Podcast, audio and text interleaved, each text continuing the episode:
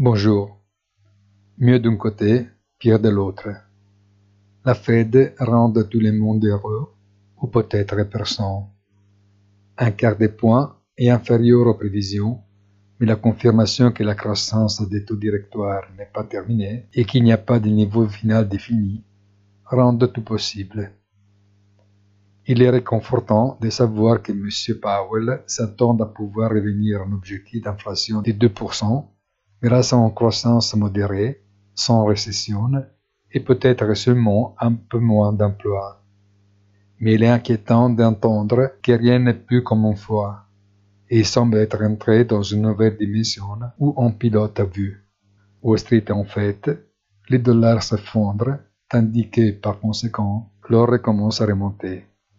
Bonne journée et rendez-vous sur notre site easytradingfinance.it.